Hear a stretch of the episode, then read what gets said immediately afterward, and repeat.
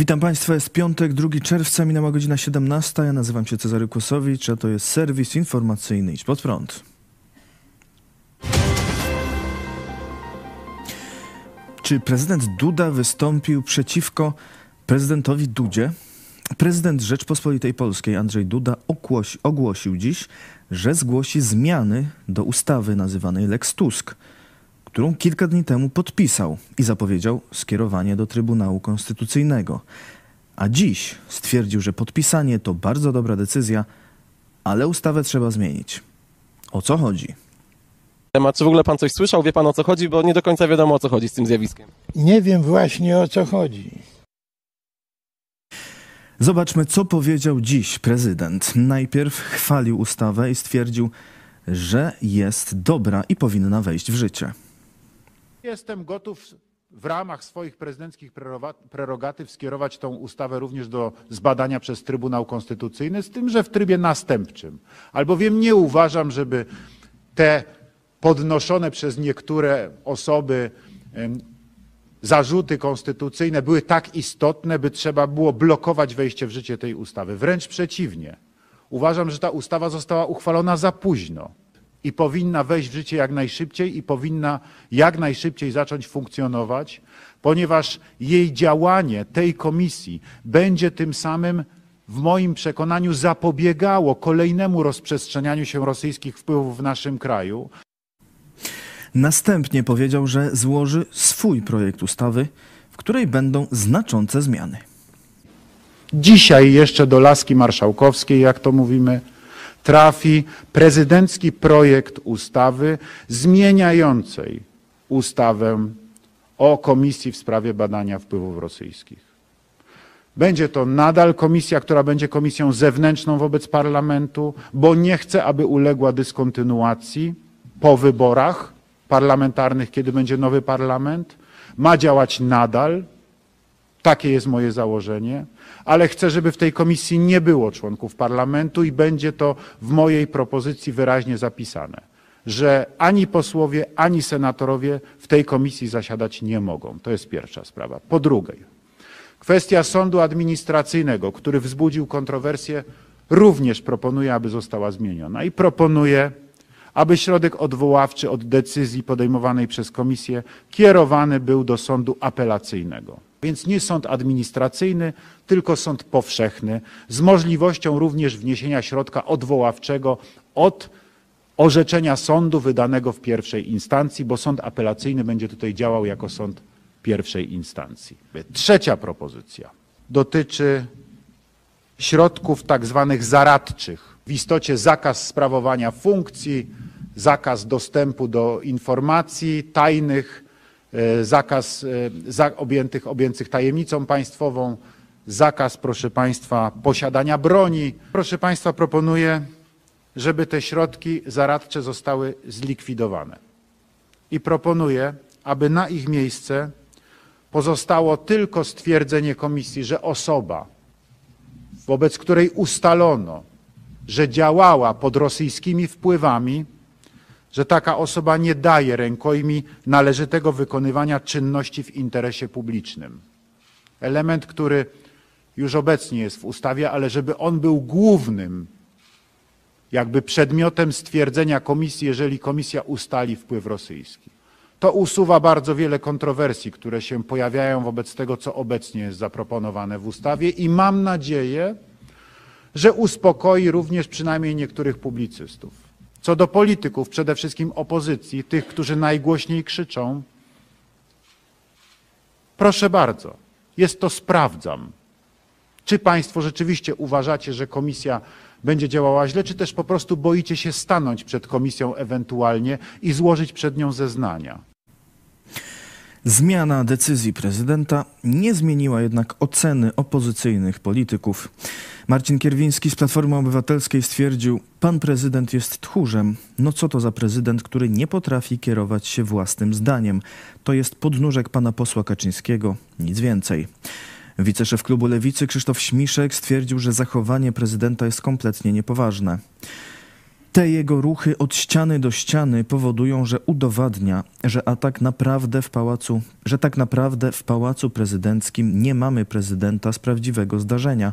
Mamy człowieka, który działa pod wpływem chwili, pod wpływem emocji i pod wpływem być może jakichś nacisków, powiedział Polskiej Agencji Prasowej poseł Śmiszek. Poseł PSL Marek Sawicki stwierdził, Przykro, że prezydent Andrzej Duda nawet tygodnia nie wytrzymał i, nie, i przyznał się do tego, że podpisał zwyczajnego bubla, a powinien wiedzieć, że bubla poprawić się nie da.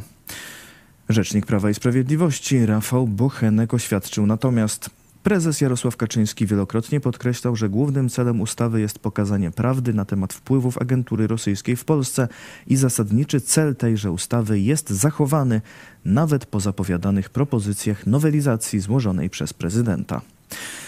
Sprawę komentują też prawnicy. Wojciech Klicki z Fundacji Panoptykon powiedział w Radiu Tok FM, i jako prawnik mogę się tylko złapać za głowę, bo pan prezydent wykonuje jakąś ekwilibrystykę. Najpierw podpisuje ustawę, o której sądzi, że może być niekonstytucyjna, bo kieruje ją do Trybunału Konstytucyjnego, a kilka dni później stwierdza, że ustawę trzeba zmienić. Nie potrafię się doszukać logiki.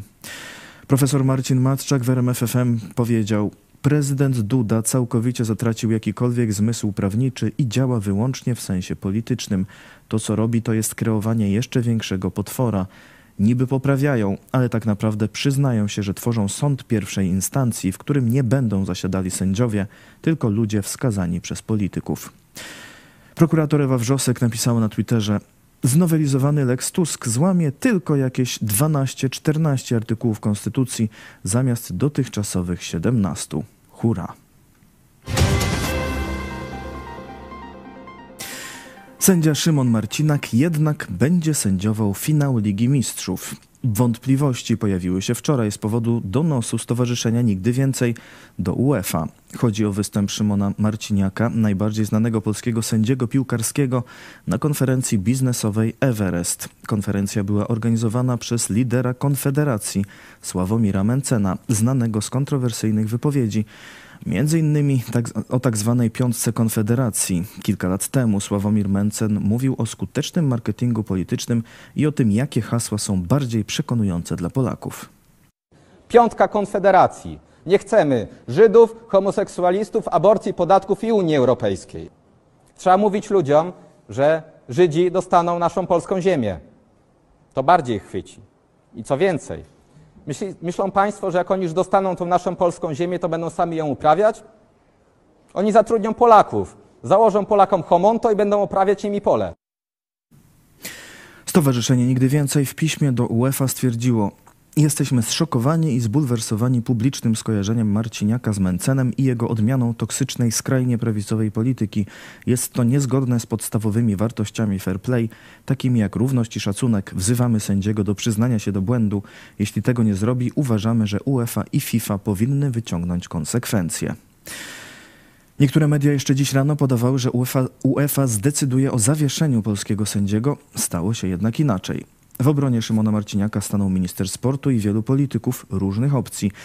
Nie wiadomo, czy miało to wpływ na decyzję europejskiej organizacji. Tak czy inaczej, inaczej ogłosiła ona dziś w południe, że Szymon Marciniak będzie sędziował finał Ligi Mistrzów. UEFA dokładnie zbadała zarzuty dotyczące udziału Szymona Marciniaka w wydarzeniu zorganizowanym w Katowicach. Zarzuty te traktowane są przez UEFA i całe środowisko piłkarskie z najwyższą powagą, ponieważ jednoznacznie odrzucamy wartości promowane przez grupę związaną z tą konferencją. Wczoraj zobowiązaliśmy się do zebrania wszystkich istotnych informacji i zażądaliśmy pilnych wyjaśnień w tej sprawie. Po dokładnym zbadaniu sprawy otrzymaliśmy od pana Marciniaka oświadczenie, w którym przeprosił i wyjaśnił swój udział w zdarzeniu uważamy, że udostępnienie tego oświadczenia ma kluczowe znaczenie, rozwiewa obawy, napisała UEFA i opublikowała też oświadczenie polskiego sędziego, który napisał w nim m.in. Po głębszej refleksji stało się oczywiste, że zostałem poważnie wprowadzony w błąd i całkowicie nieświadomy prawdziwej natury wydarzenia. Nie wiedziałem, że było ono związane z polskim ruchem skrajnej prawicy. Gdybym był tego świadomy, kategorycznie odrzuciłbym zaproszenie. Ważne jest, aby zrozumieć, że wartości promowane przez ten ruch są całkowicie sprzeczne z moimi osobistymi przekonaniami i zasadami, których staram się przestrzegać w życiu. Mam wyrzuty sumienia, że mój udział mógł być z nimi sprzeczny. Chciałbym szczerze przeprosić kluby, piłkarzy, kibiców, współpracowników, urzędników i organizacje, które mi zaufały. W pełni rozumiem, że moje działania miały reperkusje wykraczające poza osobiste rozczarowanie i jestem w pełni gotowy zaakceptować wszelkie konsekwencje wynikające z mojego nierozważnego udziału. Dziękuję za zrozumienie i pokornie proszę o możliwość zadośćuczynienia i odzyskania zaufania poprzez moje przyszłe działania.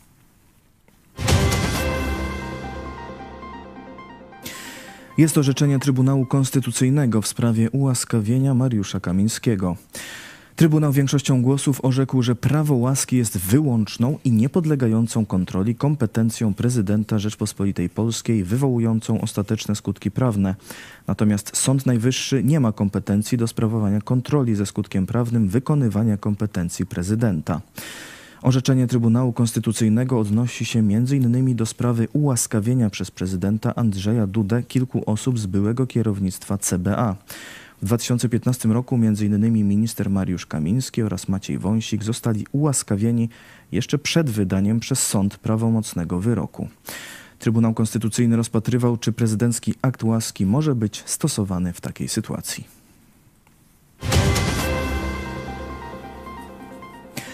Premier Mateusz Morawiecki zaprzecza, że już w grudniu wiedział o rakiecie, która spadła pod Bydgoszczą. Wczoraj dziennik Rzeczpospolita podał, że premier Morawiecki już w grudniu, od razu po zdarzeniu, otrzymał informację o nieznanym obiekcie, który wleciał nad Polskę od wschodu. Podczas spotkania z dziennikarzami przy okazji szczytu w Mołdawii poświęconemu sprawom bezpieczeństwa, premier został zapytany o tę sprawę i przekonywał, że o rakiecie dowiedział się dopiero w kwietniu. Ja zdecydowanie jeszcze raz podkreślam, że o niczym nie wiedziałem w grudniu. Ja o sprawie dowiedziałem się w kwietniu. Rzeczpospolita przedstawiła wierutne kłamstwo. Myślę, że to może być przykład tej rosyjskiej propagandy. Przykład wierutnej bzdury, kłamstwa, coś potwornego, powiedział premier Morawiecki. Według Rzeczpospolitej szef rządu został telefonicznie poinformowany o incydencie już 16 grudnia. Informację miał przekazać dowódca operacyjny generał Tomasz Piotrowski.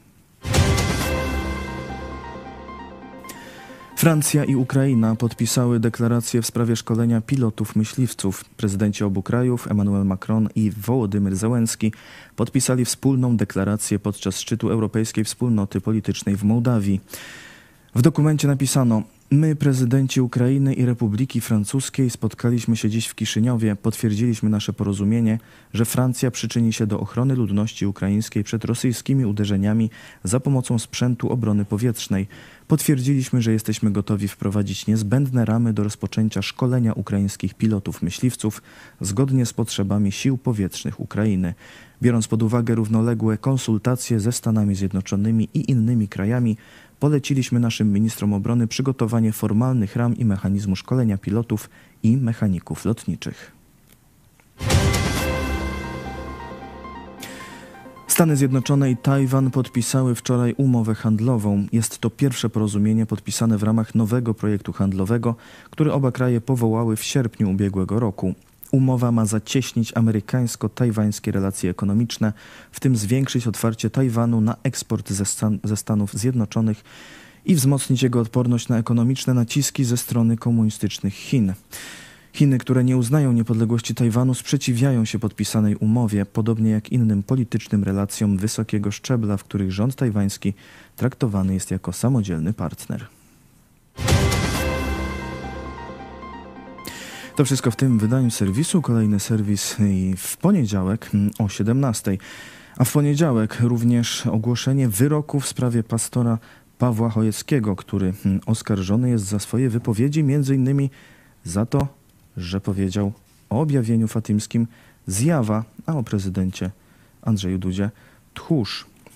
To nasz redaktor naczelny i zapraszamy Państwa mm, wszystkich, którzy mają na sercu wolność słowa, wolność wyznania, by być pod sądem apelacyjnym w Lublinie właśnie w poniedziałek o godzinie 13, kiedy będzie ogłaszanie tego wyroku. Oczywiście e, również zapraszamy na program w naszej telewizji. E, wtedy w poniedziałek idź pod prąd na żywo e, o wyroku w sprawie pastora Pawła Chojeckiego. A jeszcze dziś o 18. Jak być dobrą nogą? Podsumowanie pierwszego listu do Koryntian. Zapraszam. Do zobaczenia.